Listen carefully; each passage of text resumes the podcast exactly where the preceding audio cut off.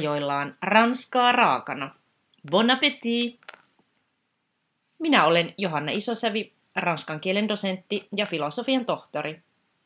Vien sinut matkalle ranskan kieleen ja kulttuuriin. Allez, c'est parti! Tässä podcast-jaksossa vien sinut matkalle Ranskan kolmanneksi suurimpaan kaupunkiin, Lyoniin. Ranskan suurin kaupunki on tietysti Pariisi reilulla kahdella miljoonalla asukkaalla. Toiseksi suurin on Marseille, jossa on vajaa 900 000 asukasta. Ja kolmanneksi suurin on melkein Helsingin kokoinen Lyon, jossa on reilut puoli miljoonaa asukasta. Tosin täytyy muistaa, että Lyonin kaupunki käsittää vain pienen ydinkeskustan, eli paljon tiiviimmällä alueella elävät nämä puoli miljoonaa asukasta kuin Helsingissä. Koko Lyonin metropolialueella asuu noin puolitoista miljoonaa asukasta. Olen tosiaan kolme kuukautta tutkijavierailulla Lyonissa, École Normale Supérieurissa, ja tämä on jo toinen vierailuni, sillä ensimmäisen tein syksyllä 2017 ja se oli neljän kuukauden pituinen. Lyon on varmaan suomalaisille vähän tuntemattomampi kaupunki, koska suurin osa matkaa luonnollisesti pääkaupunkiin Pariisiin. Mutta Lyoniin ei ole mitenkään vaikea tulla. Finnair on aloittanut suorat lennot Helsingistä Lyoniin joulukuussa 2018. Ja Finnair lentää tällä hetkellä Lyonin Saint-Exupérin lentokentälle ilmeisesti kaksi kertaa viikossa, tiistaisin ja lauantaisin tällä hetkellä. Ja tuo Lyonin lentokentän nimi tulee Lyonissa syntyneen kirjailijan Antoine Saint-Exupérin nimestä – hänen kuuluisin kirjansa oli nimeltään Le Petit Prince, eli Pikkuprinssi. Me kun matkustimme tänne Lyonin tammikuun ensimmäisenä torstaina, niin Finnairin lennot olivat poissuljettu. Varasimme Air Franceilta tämmöisen Air ja TGV, Air plus TGV-yhdistelmän, jota olemme ennenkin käyttäneet. Eli kyseessä on, on tämmöinen yhdistelmälippu, johon sisältyvät lennot Helsinki, Pariisi ja sitten junalippu Pariisista Lyoniin. Ja tämä on vallan kätevä tapa matkustaa, koska juna lähtee aivan suoraan Pariisin, Pariisin Charles de Gaullein lentoasemalta. Sellainen pieni vinkki vain, että täytyy muistaa vaihtaa se Air Franceilta saatu lippu varsinaiseen junalippuun siellä tiskillä paikan päälle. Sitten pääsee hyvin junaan. Tämä on oikein kätevä yhteys, sillä lento Helsingistä Pariisiin kestää kolmisen tuntia ja nopea TGV-juna Pariisista Lyonin kestää ainoastaan kaksi tuntia, vaikka matkaa on peräti 466 kilometriä. Kun vertaa, että Suomessa Helsingistä matkustaa parissa tunnissa junalla vaikkapa Turkuun 166 kilometrin matkan. Sitäkin on tullut ahkerasti rantareittiä matkustettua jossain vaiheessa työmerkeissä.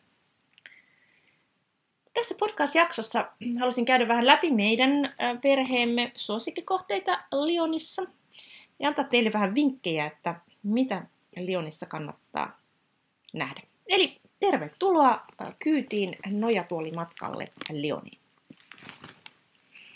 Jos on vaikka yksi päivä aikaa olla Lionissa, niin sen voi viettää vaikkapa näin. Fourvière on hyvin kiinnostava, suorastaan kirjaimellisesti näköalapaikka Lioniin. Se on kukkula, joka sijaitsee viidennessä kaupungin osassa ja sieltä on ihan huimat näkymät yli koko kaupungin. Fourvière on historiallisesti kiintoisa myös, sillä se on Lyonin vanhinta osaa. Näille paikkeille perustettiin nimittäin roomalaiskaupunki nimeltä Lugdunum 43 ennen ajanlaskun alkua.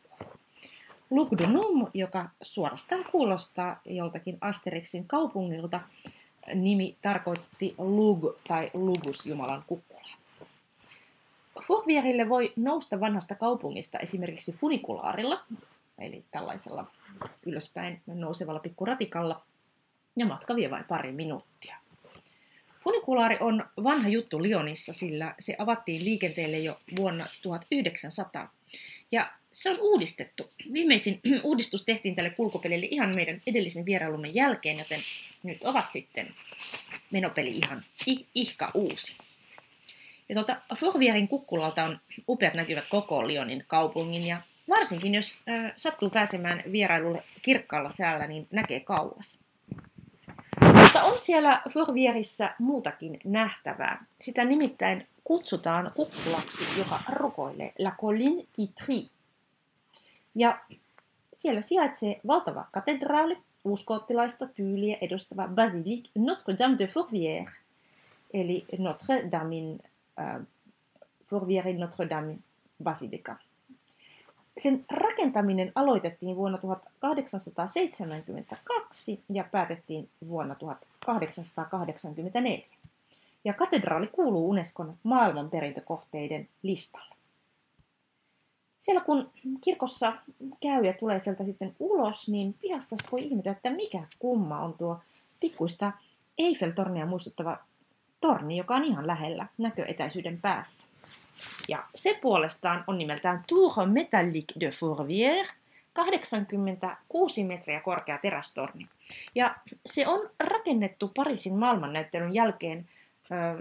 Maailmannäyttelyhän pidettiin 1889, eli samaan aikaan kun tämä Eiffel-torni rakennettiin.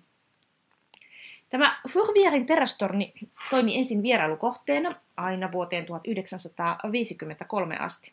Ja sitten siitä tuli TV- ja radiotorni ja tässä käytössä torni toimii edelleen, eli ei pääse valitettavasti sinne katselemaan näkymiä vielä, vieläkin korkeammalta.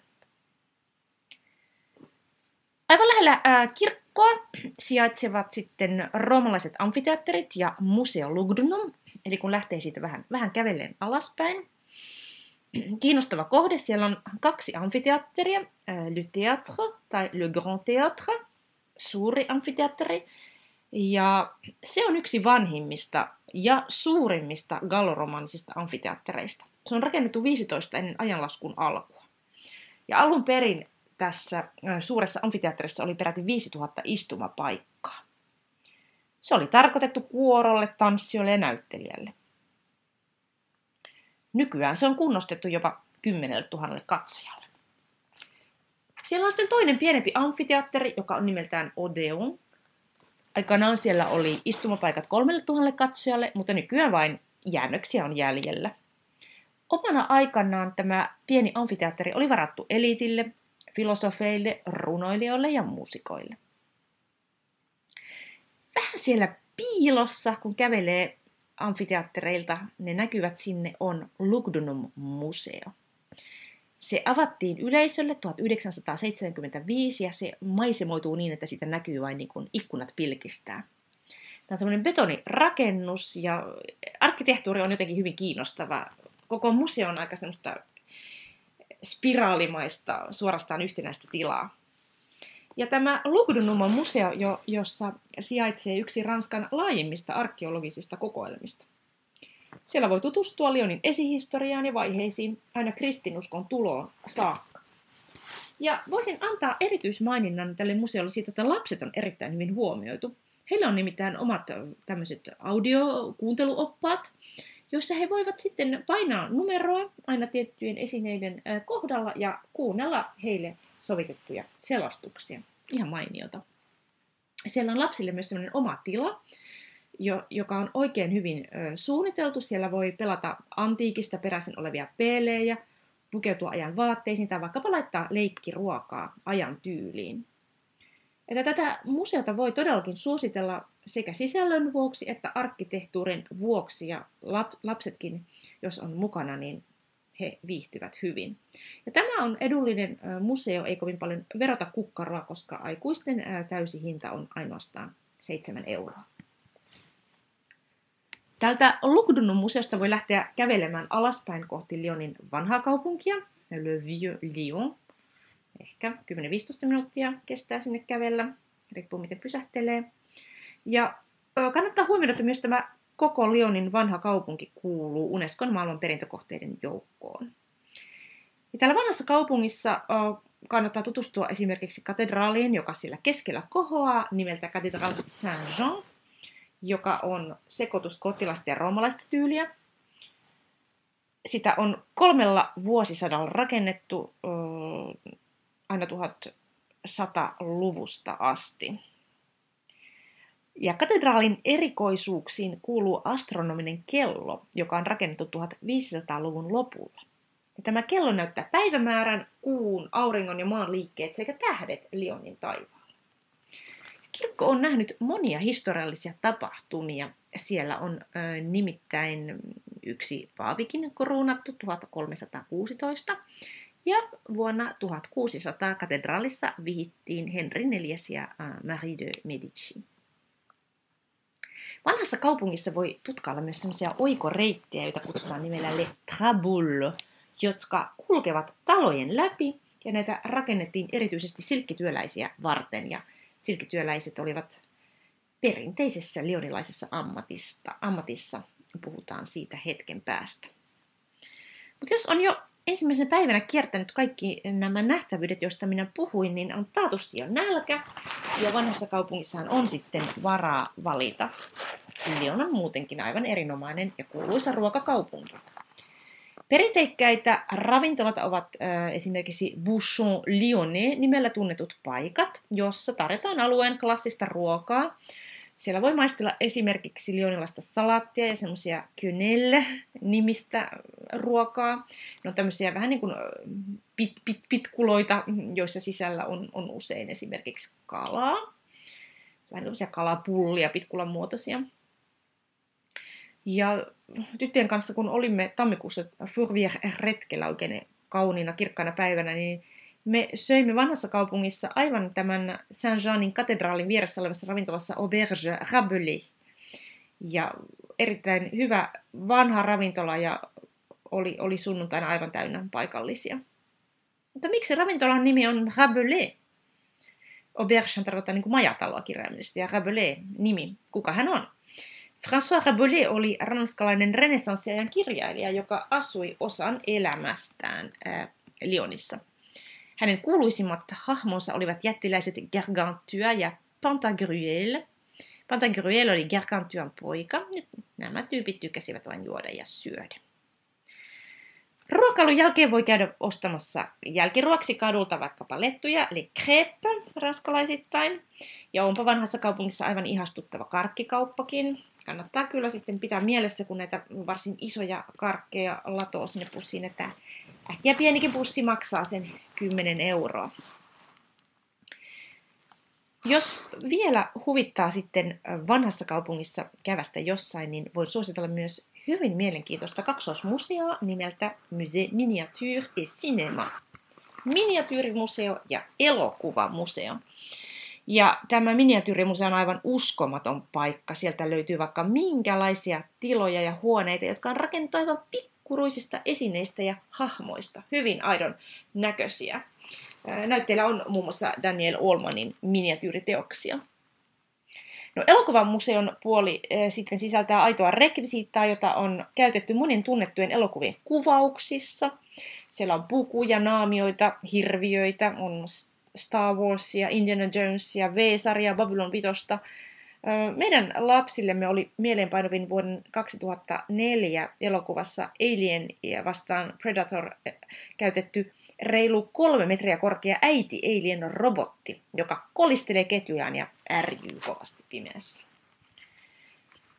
Käsittääkseni tämä kaksosmuseo on ihan yksityinen paikka isävaltion tukea. Hinnat on pikkasen korkeampia. Aikuisten lippu maksaa 9,5 euroa ja lasten lippu 5-15-vuotiaiden lippu 6,5 euroa. Mutta oikein hintansa vääritti. No sitten jos Lyonissa on aikaa vielä toinen päivä, niin voin antaa vinkit, kuinka tämän päivän voisi viettää. Sen voisi aloittaa esimerkiksi vierailemalla jo aamusta Polbo Kyysin nimeä kantavassa kauppahallissa, joka sijaitsee kolmannessa kaupungin osassa lähellä Pardieun metro- ja juna-asemaa. Eli kyseessä on Le Halles de Polbo Kyys, tai lyhyemmin Le Halles, jota kutsutaan myös Le Ventre de Lyoniksi, eli Lyonin vatsaksi. Paul Bocuse oli kuuluisa leonalainen kokki, joka kuoli vuonna 2018 melkein 92-vuotiaana. Ja Bocuse sai aikanaan oppinsa yhdeltä kokilta, joka, jota, joka kuului Lyonin äidiksi kutsuttujen huippunaiskokkien joukkoon, Le Mère Lyonnais. Nämä ovat myös kuuluisia. Ja Bokysin ravintolalla, joka kantaa hänen nimeään, oli kolme Michelin tähtiä yhtäjaksoisesti 53 vuoden ajan. Eli tämä alkoi vuodesta 1965 ja jatkui Bokysin kuolemaan asti. Mutta mitä tapahtui tänä vuonna 2020? Nimittäin Paul Bocuse ravintola menetti kolmensa, kolmannen tähtensä. Melkoinen skandaali. Täällä Bokysin nimeä kantavassa kauppahallissa on 13, 13 500 neliömetriä tilaa. Siellä on noin 60 kauppaa ja ravintolaa. Ja se on omistettu paitsi Paul Bocusille, niin myös näille Lyonin äideille, Le Mère Lyonnais huippunaiskokeille. Ja Bocusin nimi on, on lisätty tähän kauppahallin nimeen vuonna 2006, kun, kun hallia remontoitiin. Ja tätä kauppahallin tarjontaa on todella ilo katsella. No kaikki herkut eivät vatsaan edes mahtuisikaan. Siellä on lihoja, kaloja, juustoja, kakkuja, leivonnaisia. Ihan ottaa niistä kuvia, maistellakin mitä, mitä haluaa. Ja kauppahallin lähellä on Vilkas Perdieun iso ostoskeskus, jos on tarvetta tehdä ostoksia. Ja siellä on myös rautatieasema. Alueella kannattaa varoa taskuvarkaita. Tästä minulla on valitettavasti omakohtaista kokemusta.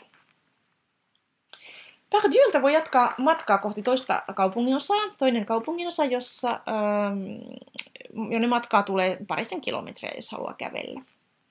Ja siellä voi vierailukohteeksi ottaa paikan nimeltä Cité Internationale de Gastronomie, eli kansainvälinen gastronomian keskus, joka avattiin täällä toisessa kaupungin osassa lokakuussa 2019. Eli se on ihan uusi ja avattu meidän ensimmäisen vierailun jälkeen.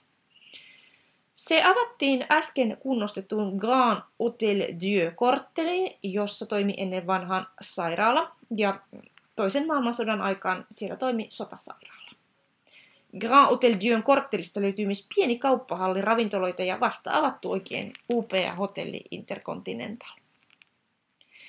Kun ostaa pääsylippua tähän gastronomian keskukseen, niin pitää ensin valita, että ottaako pelkän lipun näyttelyihin vai haluaako osallistua kenties maisteluihin, joita järjestetään tasatunnein. Sitten voi valita, meneekö lounaalle vai illalliselle. On tavallinen pääsylippu maksaa aikuisilta 12 euroa ja 8 euroa 5-16-vuotiailta lapsilta. Lounas tai illallinen yhdistettynä pääsylippuun maksaa aikuisilta 29 euroa. Ja jos taas haluaa semmoisia maisteluannoksia maistella, niin pääsylipun päälle 12 eurolla pääsee annoksia maistelemaan. Tämä keskuksen kierros alkaa Polvo Kyysin ja Lyonin äitien Le Merlionnet näyttelyllä. Siellä on mukana ruokapöydän tuoksuja ja audiota. Voi kuunnella, miten Lyonin äiti tekee tiukkaan sävyn ruoka-ainestilausta. Täällä keskuksessa on hyödynnetty vuorovaikutuksellisuutta ja ruokakulttuureihin voi tutustua esimerkiksi valmistamalla tietyn ruokalajin tietokoneen ruudulta. Ja tämä oli ainakin lapsista hyvin hauskaa. Lapset on ylipäänsä hyvin huomioitu, heille on oma alueensa, jossa on muun muassa iso keittiöleikkeihin. Siellä on pieni tila, jossa voi tuoksutella erilaisia mausteita ja, ja, ja muita tuoksuvia juttuja. Siellä on sellainen peli, jossa voi valmistaa erilaisia ruokia ja leivonnaisia ja siellä on myös tietovisa, jossa kysyttiin terveellisestä syömisestä. Ovat lapset viihtyvät kyllä hyvin. Gastronomian keskuksesta voi jatkaa matkaa kävellen läheiselle Belkuurin aukiolle. Belkuurin aukio sijaitsee myös toisessa kaupungin osassa ja se on Lyonin suurin aukio ja myös koko Ranskan viidenneksi isoin aukio. Ja keskellä aukiota jököttää Ludwig 14, eli aurinkokuninkaan patsas. Mutta sieltä löytyy myös Pikku Prinssin ja kirjailija Antoine de Saint-Exupéryn patsas aukion lounaispuolelta. Ja tämä patsas on puolestaan komeillut aukiolla vuodesta 2000 lähtien, kun tuli sata vuotta tämän kir- lionilaisen kirjailijan syntymästä. Belkuurilla kohoaa myös maailmanpyörä Grand Rue, Grand Rue, anteeksi. Ja näin talvella se on auki marraskuun lopusta helmikuun loppupuolelle. Kyyti yläilmoissa maksaa 10 euroa aikuisilta ja lapsilta 6 euroa. Belcourilta voi jatkaa kävelyä. Tulee mukavalle kävelykadulle Victor Hugolle. Se ei ollut alun perin Victor Hugo tämän kadun nimi, sillä oli useampikin nimi, mutta Katu nimettiin kuuluisan ranskalaisen kirjailijan mukaan vain neljä päivää Victor Hugon kuoleman jälkeen vuonna 1885. Nämä Victor Hugon rakennukset on todella kauniita, vanhoja, siinä on upeita, isoja koristeellisia ovia. Kyseessä on siis kävelykatu, jossa on paljon kauppoja, kahviloita. Yksi omista suosikeistani on tee- ja kahvikauppa La Route des Arômes, jossa on aivan ihanat teevalikoimat. Kun Victor Hugo katua jatkaa, niin päätyy lopulta Place Carnon aukiolle. Ja Place Carnon läheisyydestä ja sivukadulta löytyy oikein mukavia perinteisiä lionlaisia lounaspaikkoja, jos et vaikka sattunut syömään siellä gastronominan keskuksessa. Place Carnolta voi jatkaa myös Gare Perrachin, eli Perrachin rautatieaseman ohi, isolle kadulle Cour Charlemagnelle, josta löytyy monenlaisia liikkeitä myös. Jos taas kävelyhuvita voi hypätä vaikka ratikan numero yksi kyytiin, ja sillä voi jatkaa Musée de Confluenceen. Musée de Confluence on vaikuttava museorakennus, joka sijaitsee nimensä mukaisesti risteyskohdassa, nimittäin kahden joen Rhonin ja Sonnin risteyksessä. Ja tämä museo on melko uusi, se avattiin vuoden 2014 joulukuussa. Pyöräilen itse joka päivä sen ohi töihin, kun menen seitsemänteen kaupungin osaan École Normale Supérieure de Lyoniin. Tämän Musée de Confluencein aihepiirejä ovat luonnonhistoria, antropologia sekä Lyonin alueen yhteiskunta ja kulttuurit. Aikuisten lippu maksaa 9 euroa tähän museoon.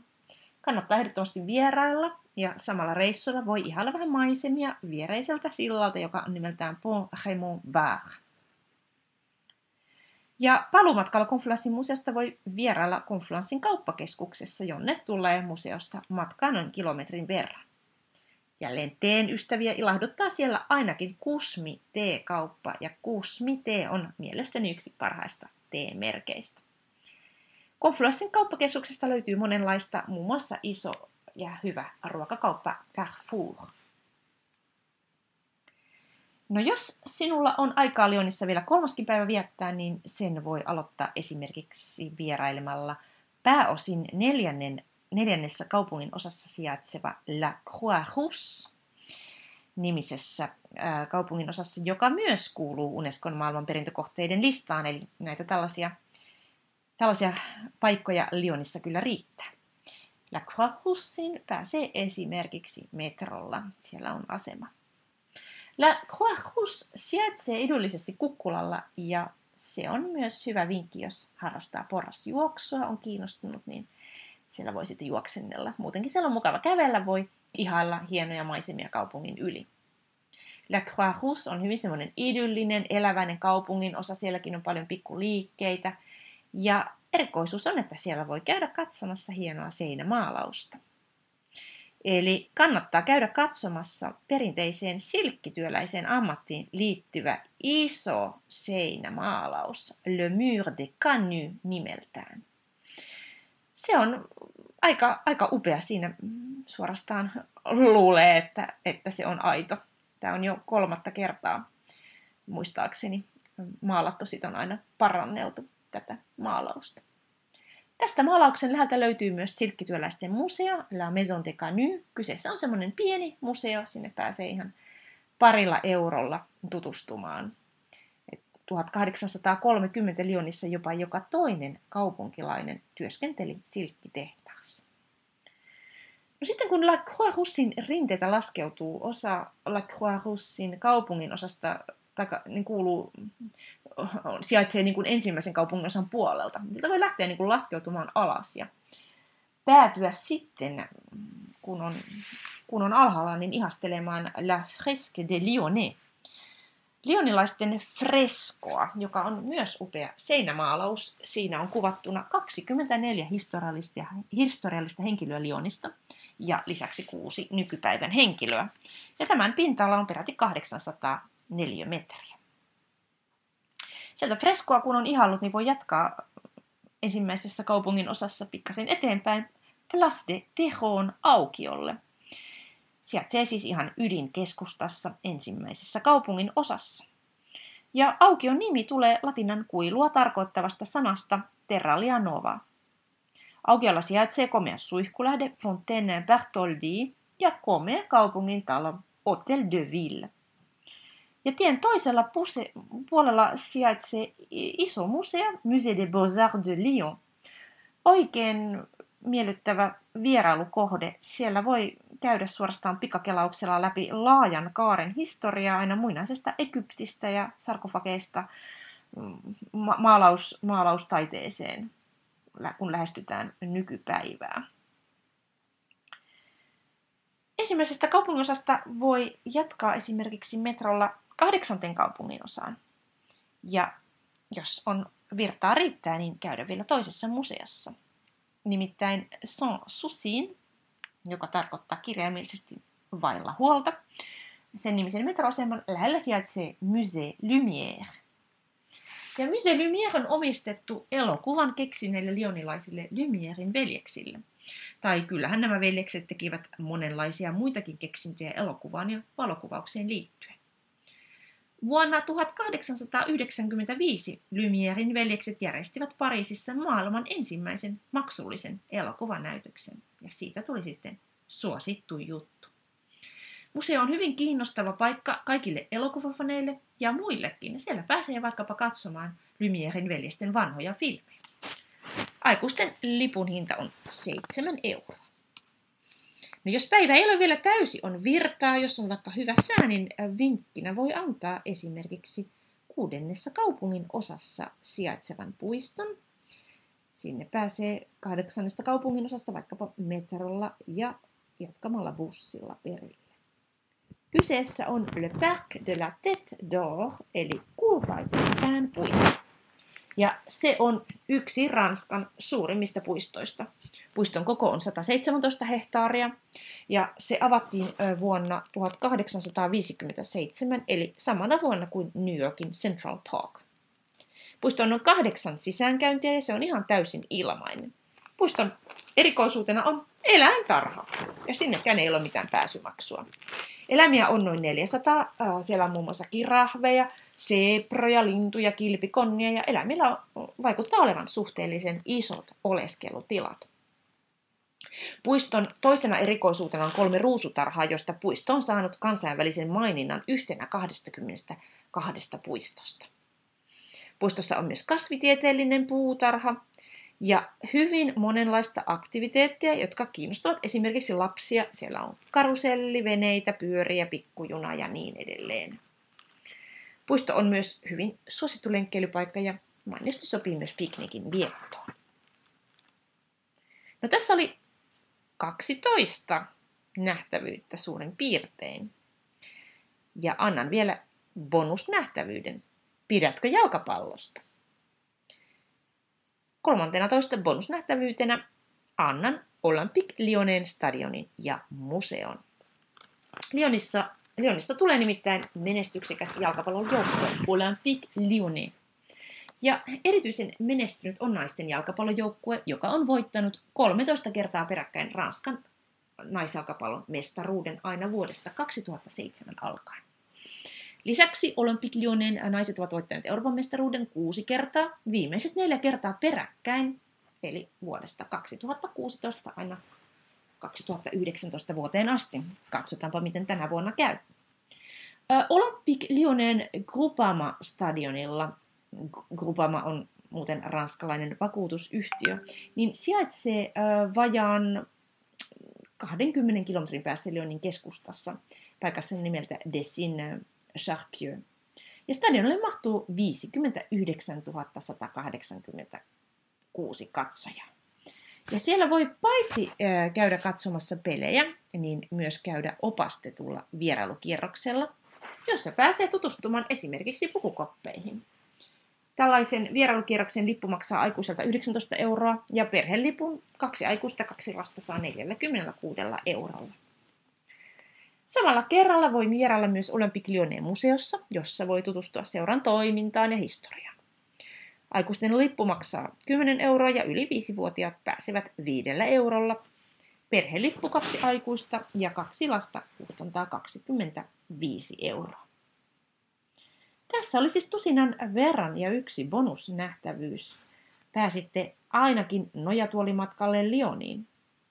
Tai jos paikat tai osakin niistä oli tuttuja, niin pääsitte uudelle vierailulle. Vai olisiko tässä kenties vinkkejä seuraavalle matkallenne Lioniin? Voit lukea lisää kielen ja kulttuurin ilmiöistä blogistani johanna.isosavi.com.